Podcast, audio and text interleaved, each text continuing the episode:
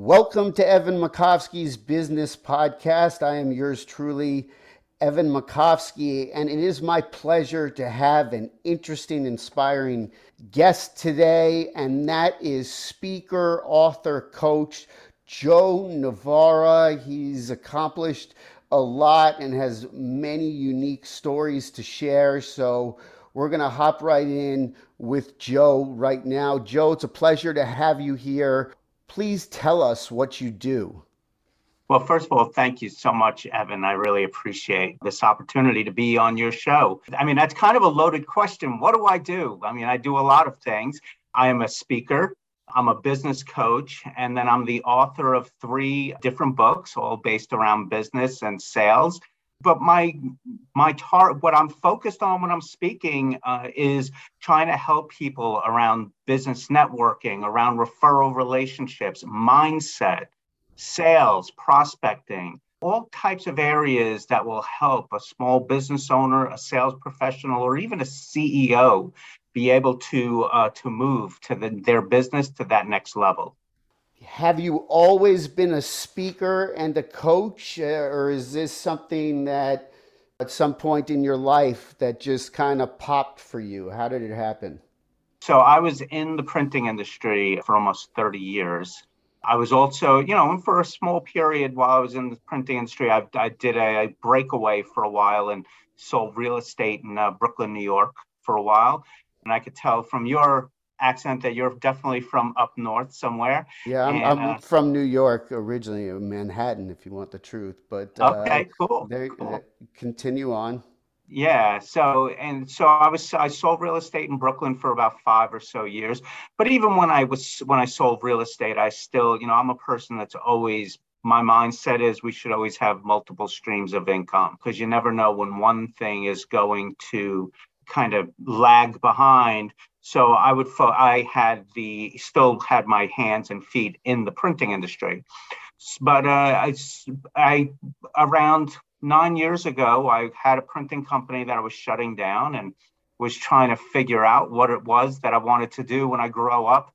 And uh, I was watching a professional speaker one day and I said, you know what? I could do what that guy's doing. Now, the thing that, because he became a friend of mine, he actually became a mentor. And what I had thought at the time was that he was actually getting paid to speak. But what he was doing was he was using his speaking to as a funnel for business. And uh, which and technically he was getting paid to speak. It was just that the payment would come down the road. It wasn't right then and there. And so that's how I got into the speaking business. I went home that day, started doing some research on what it would take to become a professional professional speaker, got in touch with some friends who I already knew that were in the speaking business, and just, you know, started following their advice over the course of the years. And uh, now I've been doing this for nine years. And uh, yeah, and it's a lot of fun. So, no, I haven't always done it. But once I started doing it, I, I found that I couldn't stop doing it because I just love it so much. So, like you kind of are answering this question a little bit, but you you loved it so much. What inspired you to make such a big transition? Well, they, I was done with the printing industry, and and let me just say that it's still it's a great industry. I was just done with it. I had been in it for a long time at that point and was ready to make a change. I knew I wanted to do something where I was going to help people around the areas of referral marketing, relationship building within business, networking, mindset i'm very uh, mindset is a very big element to all of my teaching whether it's my speaking my books or my coaching. I, I do a lot around mindset. What what about I, what about that? Just hopping in there about if you could expound like to give people who haven't taken your coaching a taste of some, maybe something that you would give in a coaching class about mindset. You said you do a lot around that. and I, am curious as well, if you can't tell. Sure. Yeah, no, that's great. What I'll do is I'll start with where it came from, why mindset became so important to me. When I was selling real estate, I was killing it. I was doing fantastic. Uh, I was on top of the world, bought a nice building in downtown Brooklyn for myself, for me and my family, was doing really well as far as my sales were concerned And then 9 11 happened. And I watched the whole thing from the roof of my building. And I did not have any kind of tools emotionally to be able to deal with that. And so instead, what I did was I slowly started to lose my business a little bit at a time because my mindset was so poor. I had just gone into such a depression that a, a little bit at a time I, I was losing and I started losing everything that I was building. And I was finding myself hiding out in bookstores and movie theaters and restaurants and living off of credit cards for several months. And so a couple of years later, uh, I eventually, that's how I ended up back in the printing industry because I was like, I just needed something stable. I needed structure. So I got back into the printing industry. That's when I started to study. First was like, what the heck happened? Like it was like I, I had a look at like, oh my God. I mean, like I was like moving a million miles an hour. And what happened that I got hit in the side of the head so hard that I couldn't uh, shake that? So I, I started to actually study Tony Robbins and uh, I started to study folks like Tony Robbins and then and other people that were similar to Tony Robbins, even some like recently some Brene Brown and, and I've always been a big student of Tom Hopkins when it comes to being motivated when it comes to sales.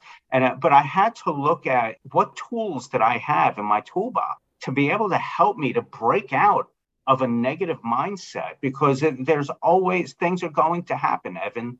There, there's always going to be some recession around the corner, some disaster around the corner. Whatever it is, there's always going to be something around the corner. So I had to start exercising my mindset. I had to learn that when the, the poop hits the fan, what am I going to do to make sure that I don't fall down the toilet? with it. Okay, so I mean, my divorce, business closing my printing business, the big recession of 2008. There's been plenty of things, and now we've got, you know we had the we had COVID. Let me tell you, during COVID, when COVID first hit, I made a uh, a declaration that I will not will not allow what happened at with 9/11 to happen to me again. And so I, I was determined and I and I've made sure that every day I was focused on doing something to to keep my mindset positive and focused on what is the goal. What is the goal? What is the outcome I'm looking how, for? How do you do that? How do you do that though in reality when your job it's covid and you don't know if you're going to get laid off and you don't know if you have next month's rent and you can be like ooh it's a sunny day today. No, but how i'm not you, saying to live i'm not saying to you, live in fantasy I'm, I'm, not saying to live in fantasy land either. I'm saying though how do you maintain a mindset? Obviously you have to go through this no matter what and sometimes negativity doesn't do anything except breed negativity, your stress breeds right. stress. But what I'm saying though, it being like happy go lucky, and I'm not saying you're saying that's the mindset, but that bad things aren't happening in a person's life. How do you keep a positive mindset? Well, yeah. So first of all, number one, yeah, you have to make a choice. You have to, it's a decision that you have is it, to make. Is it a choice? It's a 100% choice. It's a choice. Like, so you cannot be miserable that you're getting divorced if you really are? That doesn't mean that you're not unhappy. There's a choice. There's a difference between being miserable and letting everything else in your life fall apart. Right, right, and right. Being uh, unhappy. You know, there there are things that are happening in my life today that are not perfect. Yeah. However, I choose to focus on the, the on what are the outcomes I want for my life, and I continue to make sure that I'm working towards that. That doesn't mean that I don't reflect on the things in my life that I'm not pleased with. And I can't just pretend that they're not, that those aren't happening. However, that being said, I still, I am constantly working on what are the things I can do to that will have a positive impact on my life. So let's say we have Joe Smith who thinks he's going to lose his job. We got the recession that could potentially happen and he's afraid he's going to lose his job. Well, you know what, Joe? Don't just sit there waiting till the day you lose your job. If you're concerned about that, couple of things to do. Number one, find out from your boss, hey, are there other things that I could be doing right now that could be uh, helpful to the company? Okay, make yourself more valuable. The more value you can offer, the more important that you are, the more valuable you are. What can I do to make myself more valuable? Okay, another thing is then start being proactive. If you're concerned that the company is going to fall, you know, uh, fold, then start working on your resume. Start talking to other people. Start looking around. Don't wait until everything falls apart before you take action. Action takers never stop taking action. Never. So you're always 10 steps ahead the point is here, Evan, is if you're concerned, when now sometimes things happen, like let's say child gets sick. There's nothing you go or a loved one gets sick. There's nothing you can do to prevent that once it happens. But what you can do is number one is it's very important that you, as the person that they're that they're uh, counting on, that you, you don't want you know make it like where you're around them all the time and you're down in the dumps and uh, you want to make sure that you that you first of all you have to take care of yourself. It's the whole oxygen mask thing. When the oxygen mm-hmm. when the uh, you want to put your oxygen mask on first, so you have to take care of yourself. And a big thing for me, Evan, is exercise. One of the big things that I've learned from Tony Robbins is mm-hmm. changing your physiology. If you're feeling really crappy, then get your butt outside and go for either a walk, a run, uh, do some jumping jacks, whatever it is. Get your heart rate pumping because when you when you get your blood pumping you're getting oxygen into your body into your brain and, and that it just changes your entire mood. Doesn't mean again there are times when i come home from a run and i'm still not 100% happy but i'll tell you this much i feel a heck of a lot better than i did before i uh, went out for that run. Joe do you do group sessions in addition to one-on-one trainings that's a great question. So the, there is a difference in the way I do it. I prefer to coach one on one.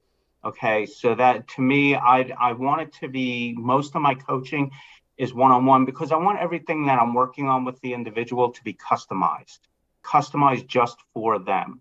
Now, the one of the things that I do do though with my coaching program, Growth Academy, is that we do a monthly mastermind so that this way everybody comes together and as a community and they bounce ideas off of each other.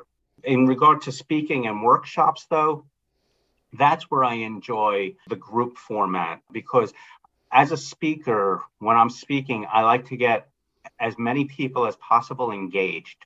So i'm constantly asking questions.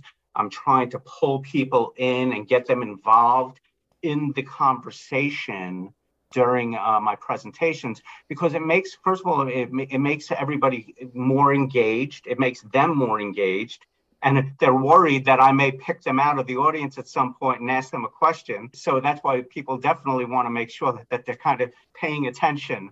But it, it makes it more fun and I, so and if i do a small workshop you know anywhere from like three to ten people then uh, then that's just a whole different format where then there's no choice really but to be involved. Everybody's involved and engaged, and we do plenty of those too. Give me your ideal coaching client. Hmm. So my ideal coaching client would be definitely is a professional, somebody that is a, it could be a small business owner, it could be a sales professional. And when I say sales professional, I'm talking, you know, somebody who's a, a high volume real estate salesperson or a, a financial advisor. So that, or even a CEO that's trying to steer the ship of, a, of an organization. I work with several of those. And it's about, for me, my ideal client is somebody, number one, that they are coachable that that's the number one aspect to any coaching client for any coach is that the person has to be coachable. Then for me, it's somebody that's driven. They really want to move forward in their life. You know, one of the things, Evan, that I always say is I don't want to have to drag somebody across the finish line because then it's not my success. It's not their success, then it's my success. So I want to chase my clients across the finish line because they're moving so fast. They're working hard. They have their eye on the prize and they're moving towards that. Those are my ideal clients and especially somebody that that they have really specific outcomes that they want. The more specific the outcome the better. But sometimes that also comes with us having to work together for a little while to to kind of figure out what is the outcome that they're actually looking for. Speaker author coach joe Novara. You can go to his website joe Novara n-o-v a-R-A dot com and check him out. Check out some of his speeches, check out some of his work, and it's a pleasure having you on. Thank you for making the time. Oh, it was a lot of fun. Thank you so much, Evan. And that's going to wrap things up. Again, thanks again to Joe Novara. I'm Evan Makovsky. You're listening to Evan Makovsky's Business Podcast, and we'll see you on the next episode.